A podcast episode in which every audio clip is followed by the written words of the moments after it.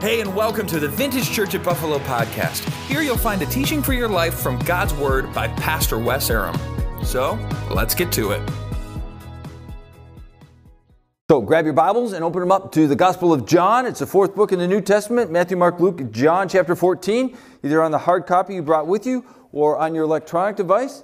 Uh, there's a lot of great Bible apps you can look at, or you can just kind of uh, look over on somebody next to you. You can borrow their, uh, their Bible. We're going to be in uh, John 14 in just a few moments, but uh, along with this, your song sheets on the back has notes. So, and I'm going to grab mine. So, uh, and there's blanks to fill in. So, grab a writing utensil and be ready to fill those blanks in. And I've got scriptures there that are for you, so you can check those out at your leisure. But uh, we're going to get into this thing. So, everybody is a theologian because everybody has words about God. And it's like I said, it's critical that we have the right words about God and that we believe the right words about God. Because listen, if you have the wrong words about God and you believe the wrong words about God, that's not only going to lead you to a wrong life, it is going to lead you to a wrong eternity, and it doesn't get any bigger than that. So we have to make sure that we have the right words, that we believe the right words, and that we are communicating the right words to others, that we do not misrepresent God, because that just stinks. Let me prove it to you. How many of you have ever had somebody say something about you uh, that was not true? Anybody? Have somebody gossip lie about you think? Yeah, sure. We've all had that experience. How many of you love that? You just love it when that happens. Yeah, some of you are like because you love punishment. No, nobody loves. I, I hate it when people say wrong things about me and they misrepresent me. You know why? Because it affects how other people who are listening to that will respond to me. If somebody says something wrong about you that's not true, it affects other people in their response to you. And on a relational level, that stinks. But man, on a divine level, it's way, way more serious when we misrepresent God, when we say things about Him that simply aren't true. God is not okay with that. Case in point, I've listed the scripture there for you. Let me read it for you out of Jeremiah Jeremiah was a prophet in the Old Testament. He says this in chapter 14 Then the Lord said to me, This is God's word, says this The prophets are prophesying lies in my name. I have not sent them, or appointed them, or spoken to them. They are prophesying to you false visions, divinations, idolatries, and the delusions of their own minds. God says, These people are coming up with their own stuff about me, and it's not true, and I am not okay with it. Verse 15 Therefore, this is what the Lord says about the prophets who are prophesying in my name I did not send them. Yet they are saying, quote, no sword or famine will touch this land. They were telling people what they wanted to hear. And God says those same prophets will perish by the sword and by the famine. God is not okay with us misrepresenting Him. He is not all right with that. He wants us to speak the truth. Because listen, if we willfully believe wrong about God, you know what we're doing? We're telling God who He should be rather than allowing Him to tell us who He is.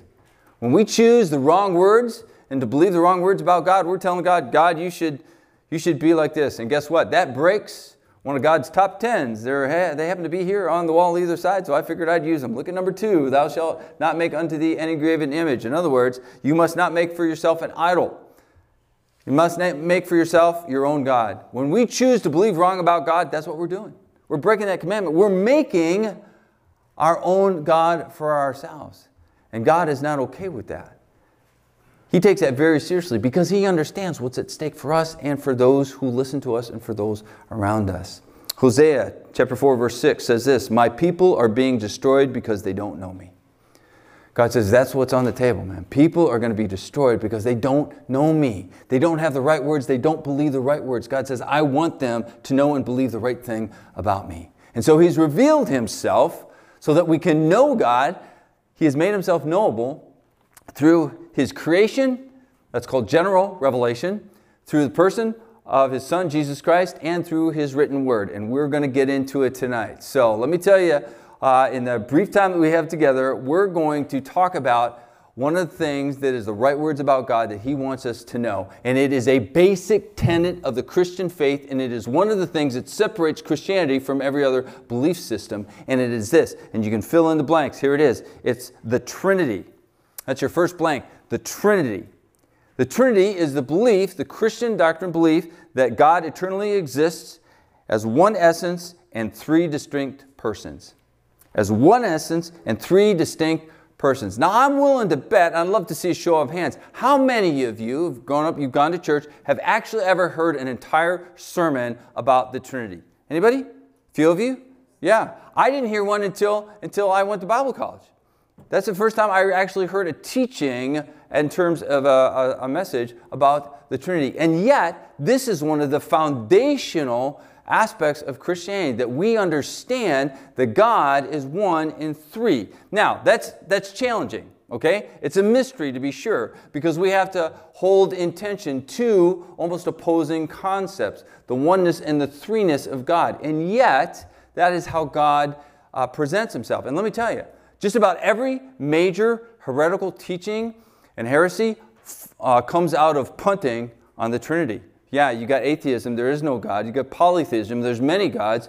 You've got uh, modalism, that God appears, He's one, but He appears in three different modes. Not persons, but modes. You have Arianism, which says that uh, God is deity, but not the Son and not the Holy Spirit. Out of that, you have Mormonism and Jehovah's Witness, and on and on it goes. The Trinity is a very, very big deal, and God uh, reveals Himself as the triune God in His Word. So here we go. Buckle up. We're going to go fast. First, God reveals himself to be one at Genesis 1 1.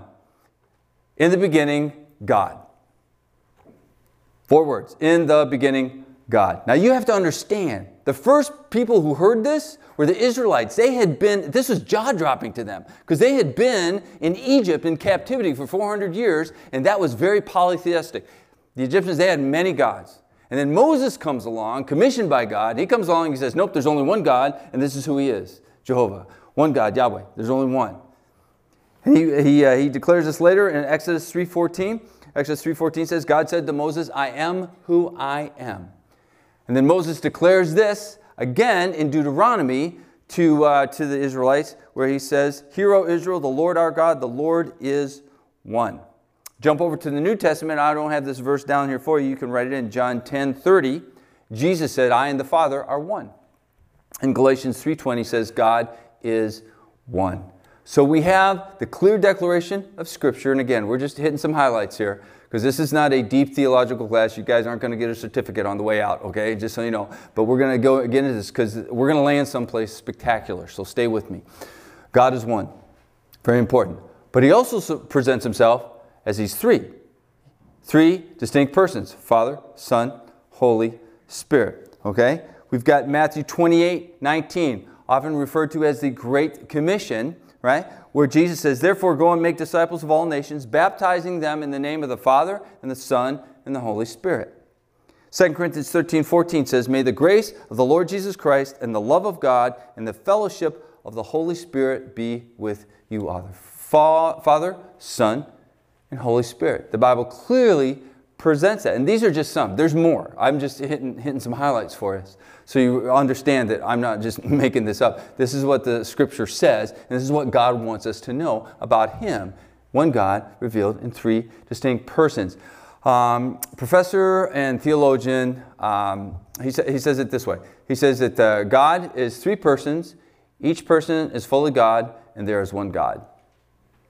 God is three persons, each person is fully God, and there is one God. And each person is fully God. This is where some of the cults, uh, like Mormonism and Jehovah's Witnesses and stuff, they, they uh, disagree with that. But the Bible clearly tells us that Father, Son, and Holy Spirit are all God. They're all divine. Uh, fill in the blanks here. The first one is the Father is God. Matthew 6 9, right, is when Jesus was teaching people to pray. This then is how you should pray Our Father in heaven, hallowed be thy name. The Father is God. Second, the Son is God. John 1 1 and verse 14 says, In the beginning was the Word, and the Word was with God, and the Word was God, and the Word became flesh and dwelt among us, and we beheld His glory, the glories of the only uh, begotten Son. So Jesus is declared to be God, and then the Holy Spirit is God. Acts 5 3 through 4 says this Then Peter said to Ananias, How is it that Satan has so filled your heart? That you have lied to the Holy Spirit and have kept for yourself some of the money you received for the land. You have not lied just to human beings, but to God. The Father's God, the Son's God, Holy Spirit is God. They're all three God. Now, why is that so important? There's a lot of reasons, in our time and our rest of our time together, I'm going to focus on one. The reason the Trinity and understanding the Trinity is so important is because of the gospel. The good news that we can be reconciled to God, that we can have a relationship with God, have eternal life, have our sins forgiven, go to heaven through Jesus Christ. That's the good news of the gospel. That doesn't happen apart from the Trinity. Every member of the Trinity plays a specific and an essential role in the gospel. Here are the blanks on your page. Let me fill them in for you. First is the Father initiates the gospel. That word is initiates. Father sons sends the, uh, the Father sends the Son. John 3:16. For God so loved the world that He gave His only Son, that whoever believes in Him should not perish but have everlasting life. The Father initiates the gospel. Secondly, the Son, okay, the Son accomplishes the gospel. Accomplishes the gospel. John 3:17 says, For God did not send his Son into the world to condemn the world, but that the world might be saved through him. Jesus, uh, another verse you could write down there is 1 Peter 3 8, where it tells us that uh, Jesus was the righteous who died for the un- unrighteous in order to bring us to God. So the Son accomplishes the gospel. Father initiates the gospel, Son accomplishes the gospel. The Holy Spirit applies the gospel applies the gospel to us and that he indwells us and that he seals us. Let me read a couple scriptures. I have them noted for you there. 1 Corinthians 6:19 says, "Do you not know that your bodies are temples of the Holy Spirit who is in you, whom you have received from God? You are not your own." When you become a believer, God by his spirit indwells you. You become the temple. This church building, God does not reside here. You know when God shows up here? When you as a believer walk through the door. Because you and I, we are carriers of the Holy Spirit. So that means, listen, you know what that means? Every situation you walk into as a believer, you are taking the presence of God with you. In your job, when you go out to eat, when you go to shop, you are taking the presence of God with you into that situation. Is that awesome? He is with you. And he said, I'll never leave you or forsake you. He is with you. He indwells you and he seals you, which is awesome. Ephesians 1 13 through 14 says this And you also were included in Christ when you heard the message of truth, the gospel of your salvation. When you believed, you invited Christ in, committed your life to Jesus, you were marked in him with a seal. First of all, that means it's a seal of ownership. God is saying, This one belongs to me right here. He's putting a seal of ownership on you. Nobody can take that off, by the way. God put it on. Nobody's stronger than God. He seals you for the day of redemption. You are sealed. You belong to Him. The verse continues the promised Holy Spirit, who is a deposit guaranteeing our inheritance until the redemption of those who are God's possession to the praise of His glory. He is a deposit guaranteeing, guaranteeing our inheritance. In other words, it's a down payment. The Holy Spirit is your guarantee down payment that you are going to go to heaven to be with God forever. That's what that means. That's what, so when you invite Christ in, right, the Father who has initiated the gospel and the Son who has accomplished the gospel, they come and make their home with you through the Holy Spirit. He indwells you, He is with you. The Father and Son are with you by the Spirit of God. How do I know that? Because the Bible tells us that. You have that in front of you in John chapter 14. Let me show you a couple verses. Look at verse 17. This is the Spirit of truth. The world cannot accept him because it, is ne- it neither sees him nor knows him. But you know him. This is, Jesus, this is Jesus speaking. For he lives with you and will be in you. You are a temple. The Holy Spirit is in you. Look at uh, over at verse 23 of chapter 14. What it says. Jesus replied, If anyone loves me, he will obey my teaching. My Father will love him, and we will come to him and make our home with him. God the Father and Son make their home in you by His Spirit. If you sit and think about that, it'll blow your mind. It is unbelievable. The Creator of the universe, who holds and upholds all things by the word of His power, the Son. The Father and the Son come and make their home in you as a believer. When you invite Christ into your life, you step into the fellowship that has been going on from eternity past with the Father, Son, and the Holy Spirit. Joy filled, love exploding, intimate fellowship because God is love. And God has been sharing that. The Father and the Son and the Holy Spirit have been sharing and enjoying, giving and receiving that from eternity past. And when you and I, when we become a believer, we are invited into that relationship. How cool is that? How amazing is that? But that's the truth. That is the truth. And the Trinity, listen to this, this is where it gets crazy good. The Trinity helps us understand just how much and in what ways we are loved by God, Father, Son, and Holy Spirit. Look at, uh, look at uh, chapter 15 there in John. Look at verse 9. This is Jesus speaking, speaking to his disciples. So if you're a believer, then this is you. By the way, if you're here and you've never invited Christ into your life, this is what's waiting for you, right here. Jesus says, The Father has loved me, so have I loved you. Now remain in my love. Jesus says, God the Father has loved me, that's how I love you. How does the Father love the Son? Perfectly, completely, eternally, unconditionally. That is how Jesus loves you. Perfectly. Okay? There's no lacking. He'll never, he'll never be wrong. He'll never sell, he'll never, he'll never love you for his selfish purposes. Completely. That means he'll never come up short. Ever. Eternally. It's forever. Unconditionally. Not a bunch of hoops you have to run through to give yourself to Christ. And then, see, a lot of people get this wrong. They think that they come to Jesus and then they got to perform, perform, perform, perform, perform in order to get God to love you. Wrong answer. No, no. We obey Him not to get Him to love us. We obey Him because we know who He already does. And because we love Him. Yeah, and you know how I know that? Look at the next verse, verse 10. This is Jesus. What does He say? If you obey my commands, you will remain in my love, just as I've obeyed my Father's commands and remain in His love. Our obedience doesn't earn us God's love, it positions us to experience His love. God's love is perfect, it's continual, it's, it's coming at you, man, all the time, 24 7. But when you and I sin, it's like we, we stiff arm God. It's not that His love is not there, it's that we're going to have a hard time experiencing it. Why? Because of our sin. Sin rips us off. That's why God doesn't want us to sin, it destroys us. And it rips us off from experiencing God's love. This is how Jesus loves you. He loves you as a father loves him. Ready for more? Flip over to chapter 17. Look at chapter 17. Look at verse 23. Chapter 17, verse 23 says, Jesus is praying. He's praying for us, those who believe in him. I and them and you and me, may they be brought to complete unity to let the world know that you sent me and have loved them even as you have loved me. How does God the Father love you? Same way He loves the Son. How does the Son love you? Same way the Father loves Him. Right? That's unbelievable. And the Holy Spirit, according to Romans 5 5, says this God's love has been poured out into our hearts through the Holy Spirit who's been given to us. Understanding this leads us to this unbelievable but life changing eternally shaping conclusion. Three words God loves me. As you sit there, I want you to speak those words silently to yourself over your heart.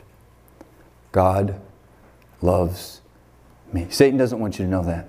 He certainly doesn't want you to believe it. He wants you to think that God loves you sometimes when you can perform well, when you do good things. When you're having a good day, God loves you. When you're having a bad day, He's not so sure about you.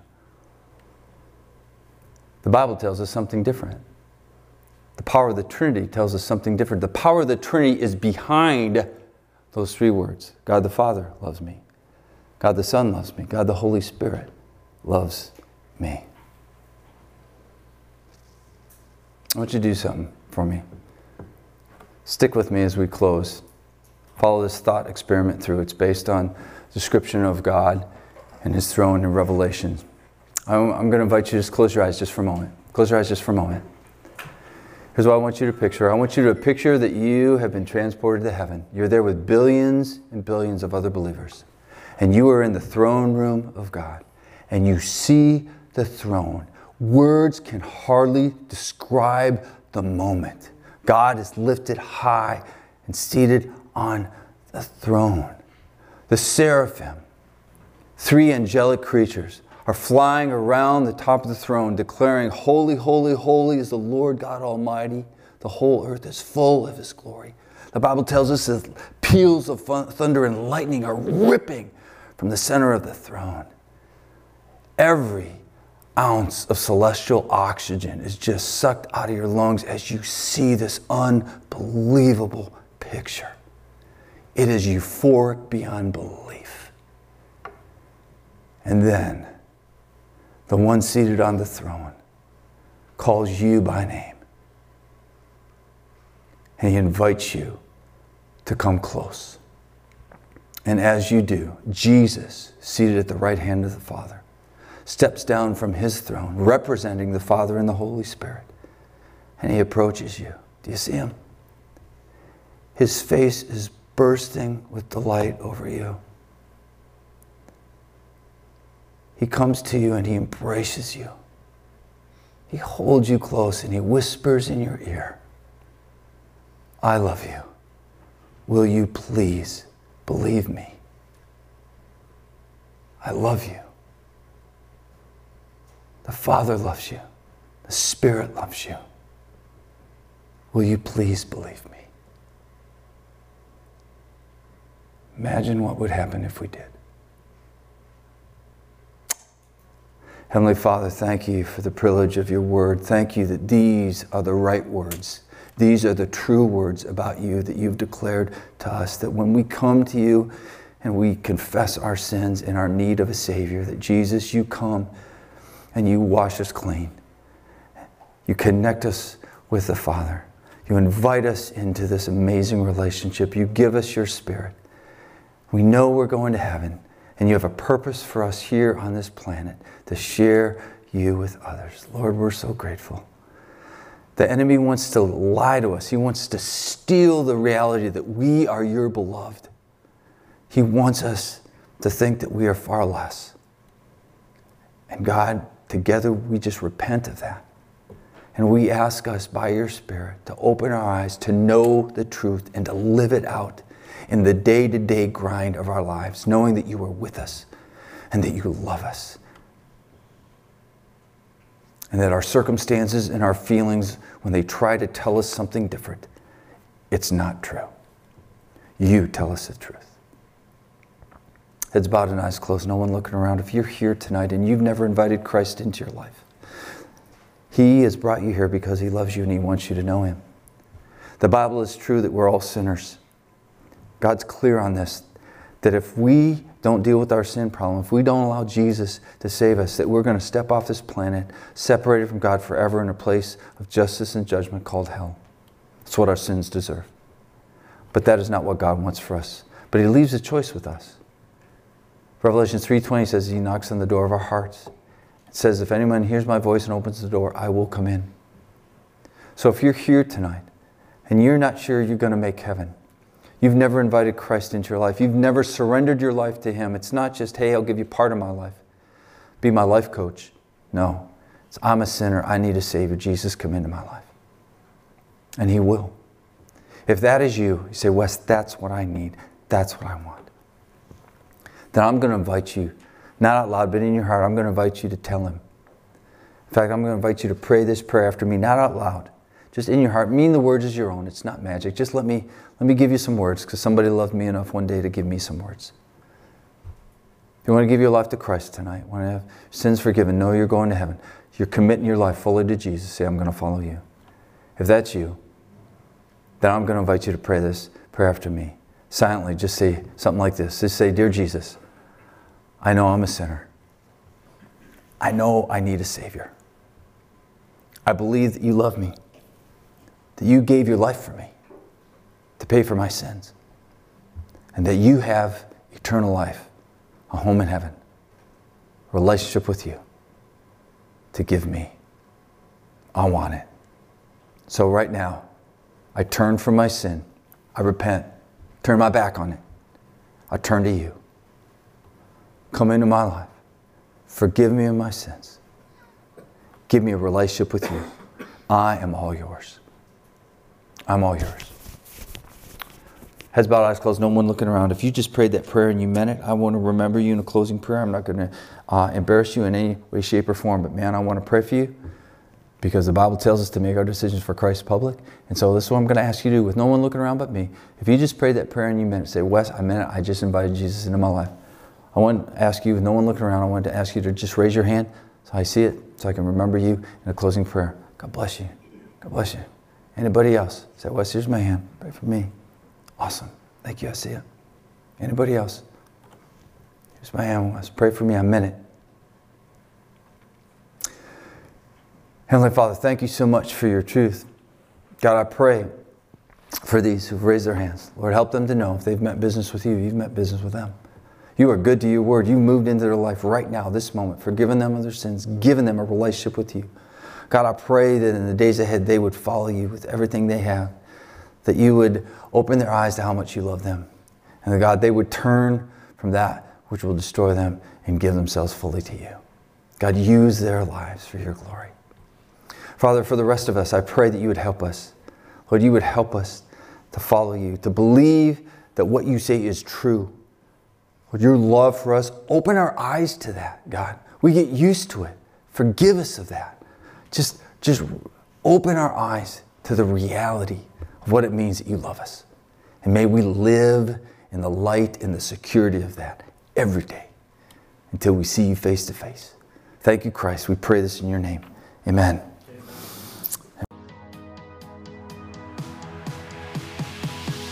Thanks for listening to the Vintage Church at Buffalo podcast. To connect with us and to get more encouraging biblical content, go to vcb.church.